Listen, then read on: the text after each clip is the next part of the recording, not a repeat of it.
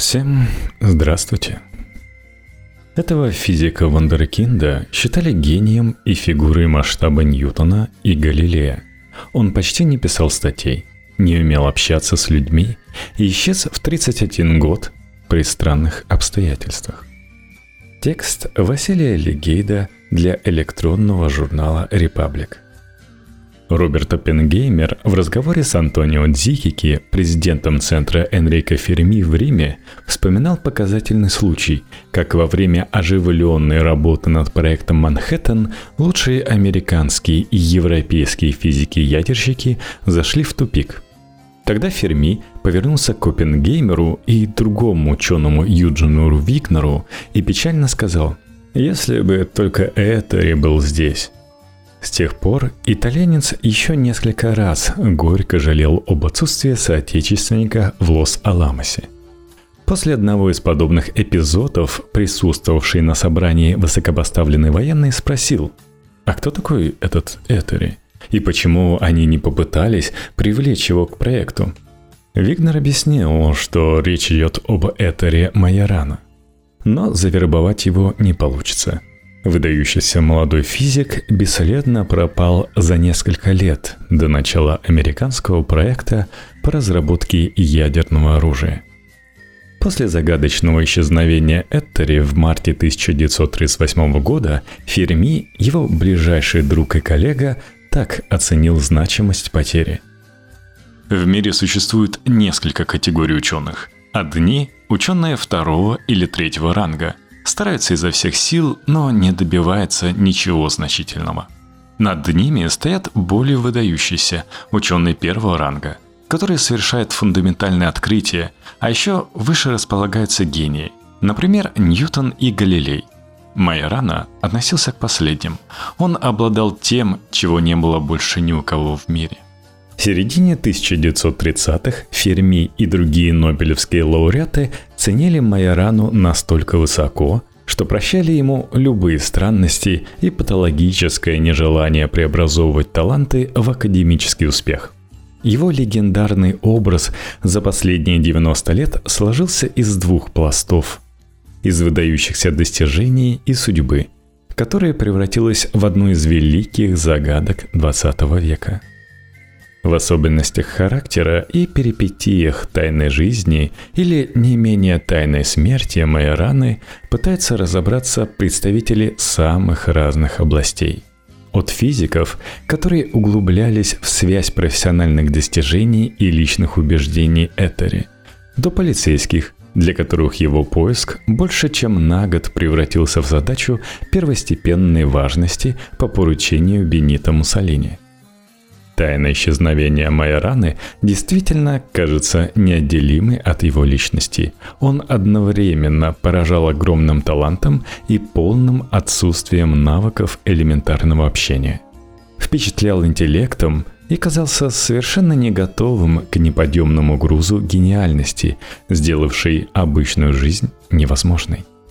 Каким же был Майорана и как за такую короткую жизнь ему удалось превратиться в один из символов яркого, пугающего и непредсказуемого столетия? Этери родился в городе Катания на Сицилии 5 августа 1906 года в семье, из которой вышли многие успешные предприниматели, ученые и политики. Его отец Фабио Майорана по образованию был инженером – и руководил телефонной компанией. Дядя Куирина занимал должность профессора экспериментальной физики в Болонье и возглавлял итальянское физическое общество. Одна из сестер Этери позже вышла замуж за известного немецкого врача Вернера Шульца. Другая виртуозно играла на фортепиано и занималась преподаванием. Один из братьев получил докторскую степень по праву – другой пошел по стопам отца и получил инженерное образование. Такую же карьеру прочили Этери, хотя мальчик с детства отличался от остальных и проявлял необычные способности. Например, перемножал трехзначные числа и извлекал кубические корни в уме – Американский физик Барри Холштейн рассказывает, что ребенок без труда решал сложные задачи и уравнения, но делал это исключительно в одиночестве. Забирался под стол и сидел там, чтобы на него никто не смотрел, а затем вылезал с готовым ответом. Окончив начальную школу в катании, Майорана переехал в Рим, где в 1923 получил диплом одной из старейших средних школ. Уже тогда проявилось уникальное видение Этери, который с головой уходил в проблему, казавшуюся другим незначительной, и забывал обо всем на свете – во время одного школьного экзамена он идеально изобразил геометрическую фигуру, но нарисовал ее в самом углу бланка в микроскопическом масштабе. Преподаватель решил, что подросток издевается над ним, хотя на самом деле Майрана даже не догадывался, что может воспользоваться остальным листом. Точно так же, уже во взрослом возрасте, он игнорировал все, что казалось ему второстепенным – и сосредотачивался на одной мелкой детали. В ноябре того же года он поступил на курс для инженеров на факультете естественных наук в университете Сапиенса. В 1925 перешел на следующий этап – подал заявку в инженерную школу, учиться в которой предстояло три года. Возможно, Этери преуспел бы в инженерном деле не меньше отца – он проявлял интерес к образованию и получал отличные оценки почти по всем предметам. Однако дипломированным специалистом Майрана так и не стал. Помешало знакомство с другим студентом, Эмилио Сегре. Тот тоже учился на инженера, но посреди курса сменил специализацию и перевелся в Институт физики, где поступил под научное руководство молодого профессора Энрико Ферми – Смена профессиональной траектории приятеля вдохновила Майорану, и тот последовал за Сегре. Автор биографии Майораны Жуан Магижу описывает сложившееся в те годы интеллектуальное сообщество физиков как детский сад для гениев. Группа талантливых ученых под руководством Ферми получила полную свободу, экспериментировала и выдвигала самые смелые теории – Этери проявлял потрясающие способности в математике и почти сверхъестественное умение добираться до сути проблемы.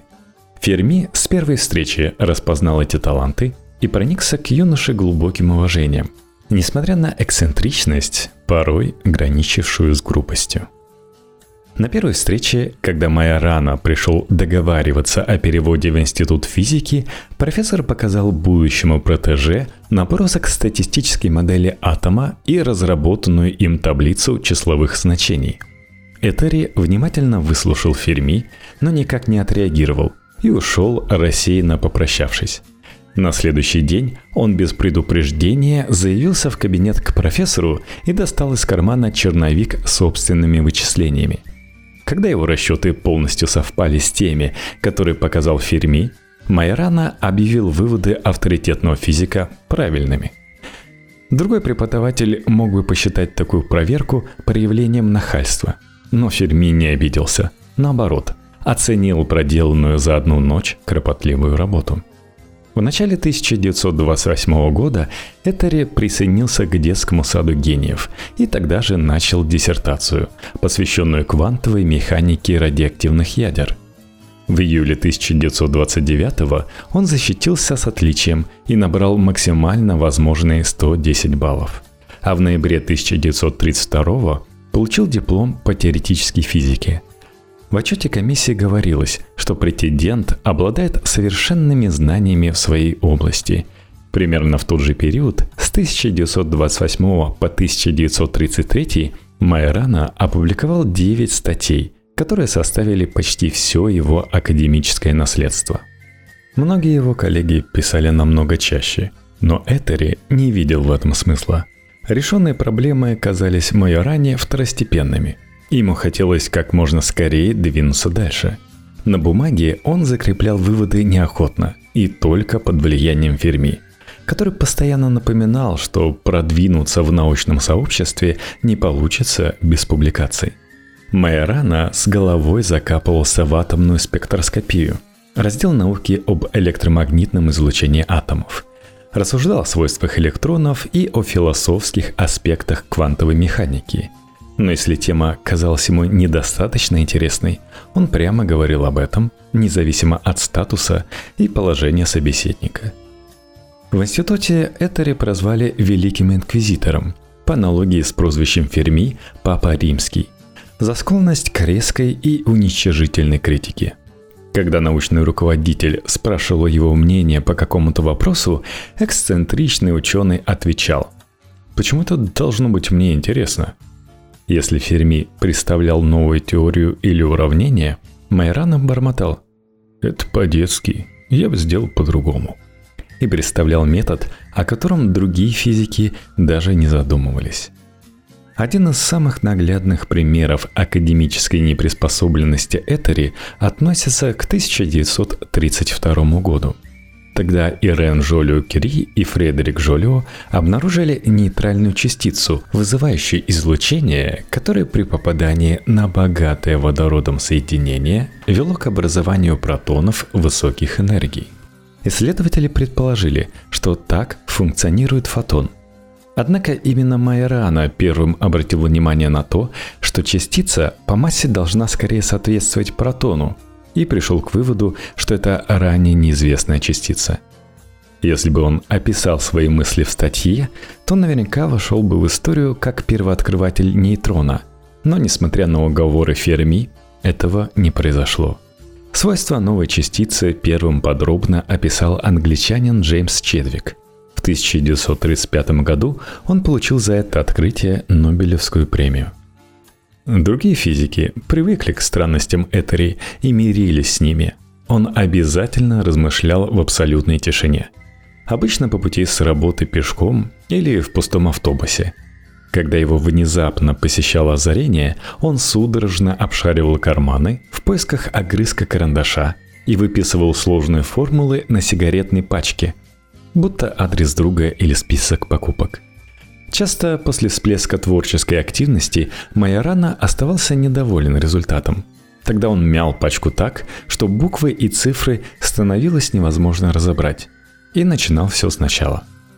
В январе 1933-го Майрана получил от Итальянского национального исследовательского совета грант, который позволил ему отправиться в физический институт в Лейпциге – и полгода работать с одним из создателей квантовой механики Вернером Гейзенбергом.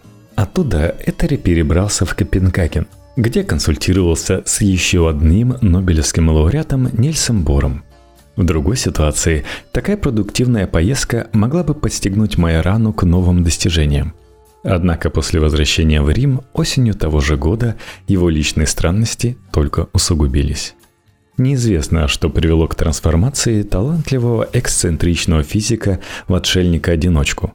То ли наблюдение за приходом к власти и укреплением нацистского режима в Германии, Этери имел еврейские корни по отцовской линии, то ли острый приступ гастрита, который он пережил во время командировки на фоне нервного истощения – Именно в тот период Майорана полностью отказался от любых публикаций, забросил работу в институте, замкнулся и отдалился даже от близких друзей. Почти четыре года с конца 1933 он не обращался ни с кем, кроме приносившей продукты служанки, парикмахера и ферми.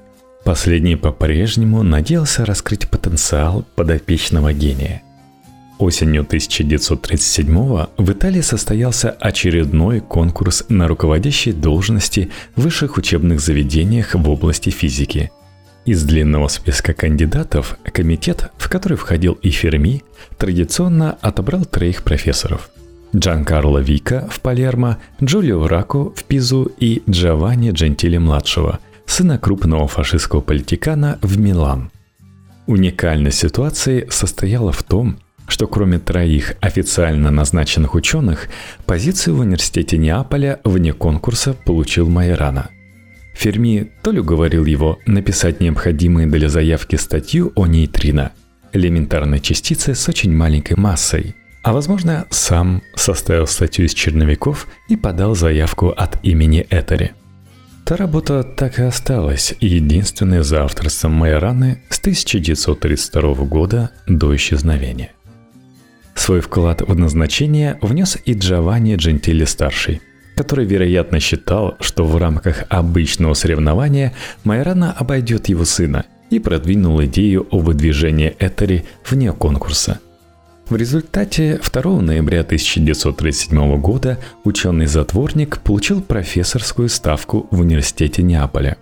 Комиссия объяснила уникальное решение высокой экспертной репутацией, достигнутой в области теоретической физики. Мне стало известно о беспрецедентной процедуре касательно Этери – написал дядя Майораны и профессор физики Куирина брату Джузеппе 27 ноября 1937 года. Кажется, ничего подобного раньше не происходило. Накануне распределения мест комитет прервал обсуждение и попросил министра образования выдвинуть кандидата не из тройки победителей за исключительные заслуги. Никто, даже из самых прославленных ученых, не удостаивался подобной чести – у комитета явно была возможность включить его в первоначальный список из трех человек и выделить как приоритетный вариант для назначения на профессорскую должность. Но члены комитета не захотели исключать никого, учитывая, что один из четверых – сын Джентили. Министр принял предложение комитета. Это большая честь для Этери и всей семьи – Институт физики в университете Неаполя оказался последним местом работы Майораны. Первые месяцы жизни и работы в новом городе сложились успешно. Этери поселился в роскошном отеле Болонья, а в январе 1938-го прочитал первую лекцию по квантовой механике. Единственным недостатком Майораны преподавателя предсказуемо оказалась неготовность адаптировать материал под студентов – Большинство не успевали за ходом мысли профессора, лишь несколько человек понимали смысл его рассуждений. В пятницу 25 марта Майорана отправил письмо руководителю Института физики профессору Антонио Карелли. До адресата оно дошло на следующий день. «Я принял неизбежное решение», — говорилось в послании. В нем нет никакого эгоизма, хотя я понимаю, что вас со студентами обеспокоит мое внезапное исчезновение. Прошу прощения за то, что предал доверие, искреннюю дружбу и доброту, с которыми вы отнеслись ко мне. Передайте наилучшие пожелания тем, кого я узнал и зауважал в вашем институте, в особенности Шиути, который будет мне особенно дорог сегодня до 11 вечера, а возможно и после этого. Письмо повергло Карелия в замешательство. Оно напоминало записку о самоубийстве – хотя не раскрывала никаких причин такого поступка. Отдельно Майорана упомянул ничем не примечательного студента, с которым никогда близко не общался. Второе письмо физика, адресованное семье, обнаружили в конверте на столе в его номере отеля. У меня только одно желание, чтобы вы не носили черное. Обратился Этери к родным. Если хотите оплакивать меня, то делайте это не дольше трех дней. Затем, если хотите, сохраните память обо мне в ваших сердцах и простите. Судя по реконструкции последних известных действий Майраны, написав оба письма и отправив одно из них, мужчина направился в банк, где снял со счета нетронутую зарплату за три с половиной месяца работы – Дальше он поднялся на борт парохода «Почтовый», следовавшего до Палермо. Судно покинуло порт около 10.30 вечера 25 марта. Можно было предположить, что Этери собирается покончить с собой или исчезнуть. Но на следующий день он уже из Палермо отправил Карелли срочную телеграмму, в которой призвал забыть о предыдущем послании. Надеюсь, телеграмма и письмо придут одновременно. Море отказалась принимать меня. И завтра я вернусь в отель Болонья в Неаполе. Впрочем, я по-прежнему собираюсь оставить преподавательский пост. В субботу вечером тот же пароход отправился в обратном направлении и прибыл в Неаполь в 5.45 утра в воскресенье. Однако что-то изменилось, и, как вы понимаете, Этери все-таки исчез. То ли прямо перед отправлением, то ли во время рейса – то ли сразу после прибытия. Обеспокоенный Карелли связался с семьей Майораны в Риме, и старший брат Этери Лучана отправился в Неаполь, чтобы разобраться в произошедшем. Вскоре начальник полиции разослал по стране телеграмму с приказом бросить все силы, для поиска неприметного, смуглого 31-летнего мужчины с описанием и последними известными данными. В заявлении Государственного совета по делу об исчезновении Майораны от 30 марта уточнялось, что никто с таким именем или с такой внешностью не занимал место на пароходе в Неаполь. Молодой человек, склонный к мизантропии и страдающий от проблем со здоровьем, может прятаться где-то в Палермо или поступить на лечение в частную клинику, говорилось в официальном документе. Можно также предположить, что он отправился в Тунис, самое вероятное иностранное направление из Палермо. Маловероятно, что он появится в месте, где его хорошо знают. Уже в мае 1938 года полицейские не были так уверены, что Майорана остался в Палермо. Профессор геометрии Витторио Стразери опознал пропавшего физика в соседе, наследовавшем в Неаполь пароходе в конце марта. Преподаватель рассказал, что молодой мужчина крепко спал на своем месте около пяти утра, то есть совсем незадолго до прибытия в город. Еще одним свидетелем выступила знавшая Этери медсестра. Она якобы видела физика в центре Неаполя в начале апреля. Несмотря на отсутствие в открытом доступе данных о внешнем виде Майораны на момент исчезновения, женщина точно описала куртку, которую тот надел перед отъездом. Данные из разных источников противоречили друг другу, и ни один не выглядел абсолютно надежным. Свидетели могли перепутать Этери, а никаких документальных указаний на судьбу ученого не обнаружили. Мне не стыдно сказать вам, и я нисколько не преувеличиваю, что среди всех итальянских и иностранных ученых, с которыми мне посчастливилось познакомиться, Майрана самый одаренный. Обратился Ферми к Бенито Муссолини. После уговоров ученого Дучи взял под контроль расследование и сделал его приоритетным. Семья назначила за любую информацию о местонахождении физика награду в 30 тысяч лир. Но даже эти усилия не принесли никакого результата. «Этери слишком умен», — сказал Ферми спустя несколько месяцев поисков в разговоре с женой. «Если он захотел исчезнуть, никто его не найдет». В отчете комиссара Неаполя упоминается, что 12 апреля похожий на Майорану человек обратился в монастырь францисканцев с просьбой принять его. Но когда служители объяснили ему, что для религиозного затворничества требуется долгая и кропотливая подготовка, он поблагодарил их и ушел в неизвестном направлении. Этот важный документ вроде бы свидетельствует, что Этери был еще жив спустя две недели после исчезновения. Хотя общавшийся с монахами мужчина мог быть всего лишь очень на него похож. Мать Майорана и его брат Лучана объехали все церкви и монастыри в окрестностях Неаполя с фотографией пропавшего, но так и не напали на след – один из собеседников ответил на расспросы загадочной фразой. «Но зачем вы разыскиваете его, мадам? Самое важное, что теперь ваш сын счастлив». Отчаявшийся Лучано заключил, что найти мертвое тело намного проще, чем живого человека, и решил, что если Этери действительно решил сбежать из общества, родные не должны ему мешать. Спустя почти 85 лет После исчезновения Майораны судьба эксцентричного гения остается загадкой. Некоторые исследователи уверены, что Этери погиб до сентября 1939 когда полиция неожиданно свернула поиски. Одним из косвенных доказательств в пользу этой теории можно считать напоминавший некролог прощальный текст, который посвятил физику дядя Джузеппе в сороковом. Если Майорана действительно покончил с собой – можно предположить, что глубоко религиозная семья решила не разглашать обстоятельства его смерти. Впрочем, самоубийство далеко не единственная версия произошедшего с выдающимся физиком. Даже в 21 веке по-прежнему появляются новые свидетельства о том, что последовало за тремя путанными посланиями коллеги и родным. Когда загадочное исчезновение Этери затмило даже его научные достижения.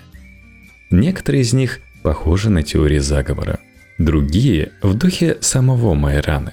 Связывают его профессиональную деятельность с личными взглядами и философскими позициями. Одним из главных сторонников теории о побеге Майраны из привычной реальности выступил итальянский писатель Леонардо Шаша. По его версии, прозорливый физик еще в конце 30-х предвидел разрушительный потенциал ядерной энергии, который через несколько лет обрушился на Хиросиму и Нагасаки. Жизнь в таком мире показалась Этере невыносимой. Он решил бросить все и скрыться ради затворничества вдали от лабораторий и университетов. Возможность подобного развития событий косвенно подтверждает слова, произнесенные Майораной в общении с коллегами после возвращения из Германии. «Мы на неверном пути. Все мы, ученые, глубоко заблуждаемся».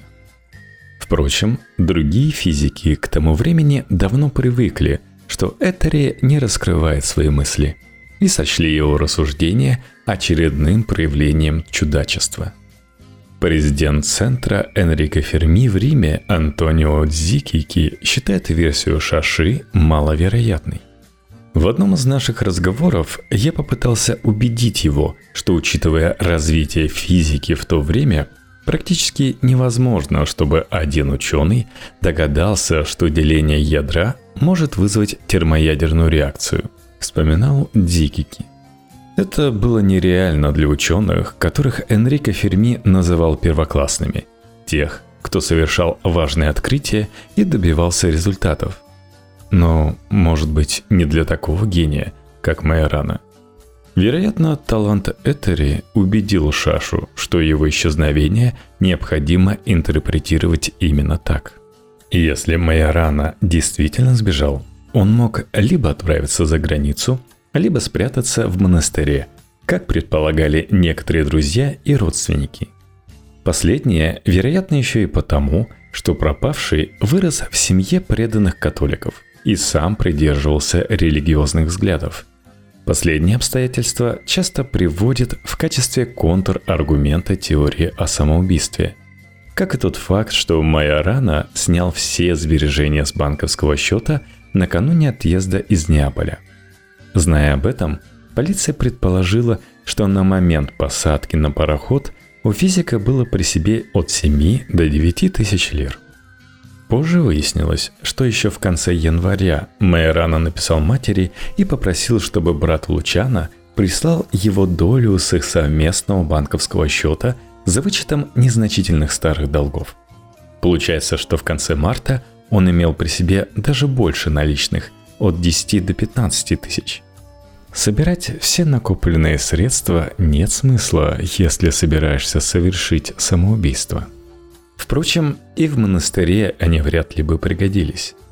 В таком случае логично предположить, что Майорана покинул Италию и поселился в другой стране под вымышленным именем. Еще один аргумент против самоубийства – переписка Этери с матерью после назначения на должность в Италии в конце 37-го.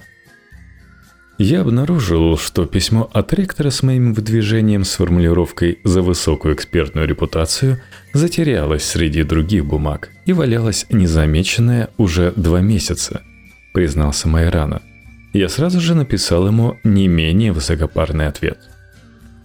В общении с родственниками Этери часто иронизировал над коллегами и над своим профессиональным взлетом, но с энтузиазмом относился к предстоящей работе – Конечно, его взгляды на жизнь могли резко трансформироваться за несколько месяцев.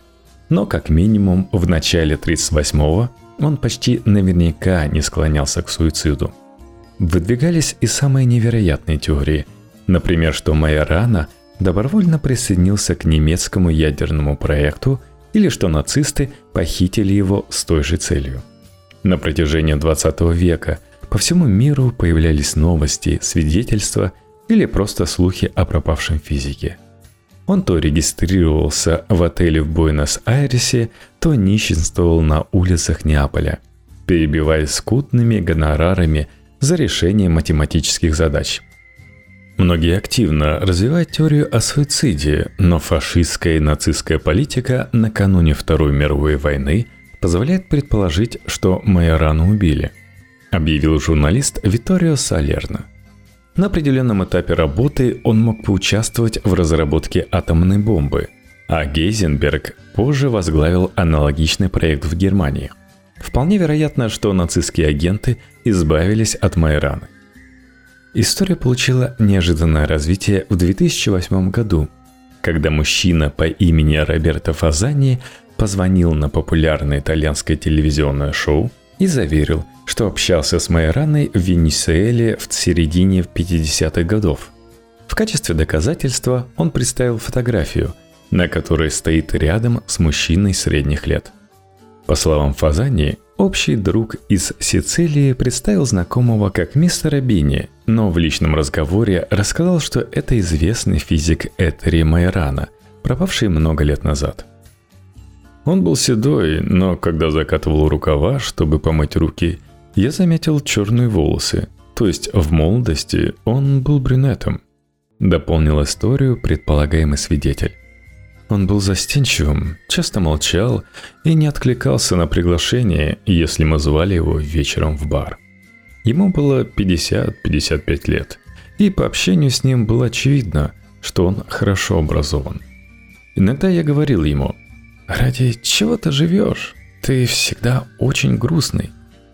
Он отвечал, что работает. Мы ужинали вместе, потом он исчезал на две недели. Он никогда не хотел фотографироваться – но однажды он попросил у меня в долг 150 боливаров, и я практически шантажом выторговал у него этот снимок. Я отправил фото родным, но недавно нашел его и решил поделиться. Изучавшие фотографию эксперты пришли к выводу, что седой мужчина действительно похож на постаревшего Майрану – После выступления в Фазане еще несколько человек, знакомых с мистером Бинни в Южной Америке в 50-х, рассказали, что на самом деле под этим псевдонимом скрывался знаменитый итальянец. Римская прокуратура заново открыла расследование и в 2015 объявила, что Майрана проживал в городе Валенсия на севере Венесуэлы с 55 по 59 год. Однако установить дальнейшие перемещения физика так и не удалось. Один из самых оригинальных комментариев по делу принадлежит итальянскому философу Джорджо Агамбену, который в 2016 году посвятил ученому книгу «Что такое реальность? Исчезновение Майораны». В ней интеллектуал не выдвинул никаких конкретных версий относительно того, куда сбежал Этери – а скорее разобрал возможные причины, побудившие физика оставить прежнюю жизнь. Агамбен предположил, что исчезновение Майораны – особая форма философского протеста против квантовой механики, которой он посвятил значительную часть исследований. Теория, разработанная Бором, Планком, Эйнштейном и другими учеными в начале 20 века, подразумевала, что нельзя предсказать точное местонахождение частицы в конкретный промежуток времени. Самое большее, что мы можем сделать, это спрогнозировать вероятность пребывания частицы в определенной точке. Объясняет в рецензии на книгу Агамбена автор Иль Манифеста Андрея Капочи – Однако, даже если мы совершаем соответствующие вычисления, то лишаемся возможности точно провести другие вычисления, что называется неопределенностью Гейзенберга. В квантовой механике, в отличие от теорий, казавшихся неопровержимыми до нее, частицы больше не выступали в качестве локализованных объектов, а их расположение задавалось волнами вероятности, то есть могло быть определено лишь с относительной точностью – по версии Агамбена, Майорана спланировал собственную смерть в метафорическом или буквальном смысле, чтобы проиллюстрировать один из самых сложных для осмысления эффектов новой физической теории. По аналогии с мысленным экспериментом Шрёдингера, когда наблюдатель не может знать, жив ли помещенный в стальной сейф код или погиб в результате распада атома и разрушения колбы с синильной кислотой, исчезновение физика показало – что реальность оказывается размазана в результате нашего незнания точных значений динамических переменных. Предполагаемая квантовой механикой вероятностная интерпретация мира ведет к масштабным философским следствиям. Любые ценности, считавшиеся незыблемыми, становятся относительными. Даже онтологический статус живых существ в такой системе зависит от параметров, точно оценить которые человек не в состоянии. Моя рана, как и кот в эксперименте Шрёдингера, фактически оказался одновременно и жив, и мертв. В привычной нам реальности не осталось ни одного следа, указывавшего на его судьбу. Однако утверждать, что он погиб со стопроцентной вероятностью, тоже не было оснований. Если бы он был частицей, то мы могли бы сказать, что между 25 и 26 марта 1938 года он появился в разных местах одновременно. Развивает мысль Агамбена Капочи. Любая попытка однозначно выяснить, где он находился, оказывалась обречена на провал. Свою идею философ подкрепляет рассуждениями из статьи самого Майораны. Результат любого измерения – это результат измерения системы в том состоянии, в котором она находилась на момент эксперимента. Хотя сам эксперимент подразумевает внешнее воздействие на систему. Наука больше не стремится познать реальность, заключила Агамбен рассуждение о возможной мотивации физика. Она, как статика, пытается либо вмешиваться в реальность, либо управлять ею. Против интерпретации Агамбена свидетельствует тот факт, что Майорана никогда не комментировал критические замечания Эйнштейна относительно квантовой механики, опубликованные в середине 30-х. Этери почти наверняка учел бы мысли прославленного коллеги, если бы его действительно беспокоили философские парадоксы неопределенности, следовавшие из физической теории. Даже если Агамбен ошибся – и Майорана не планировал реализовывать эксперименты Шрёдингера в реальной жизни, его исчезновение по-прежнему кажется почти мистическим жестом. Флеру таинственности способствует не только обстоятельства дела, но и незаурядная личность самого физика. Его неопределенная судьба заставляет задуматься об онтологическом статусе мира, в котором одному человеку удалось остаться великим ученым – и в то же время эксцентричным манипулятором, суицидальным мизантропом и ироничным бунтарем, гением масштаба Ньютона и Галилея и автором одной из главных загадок XX века –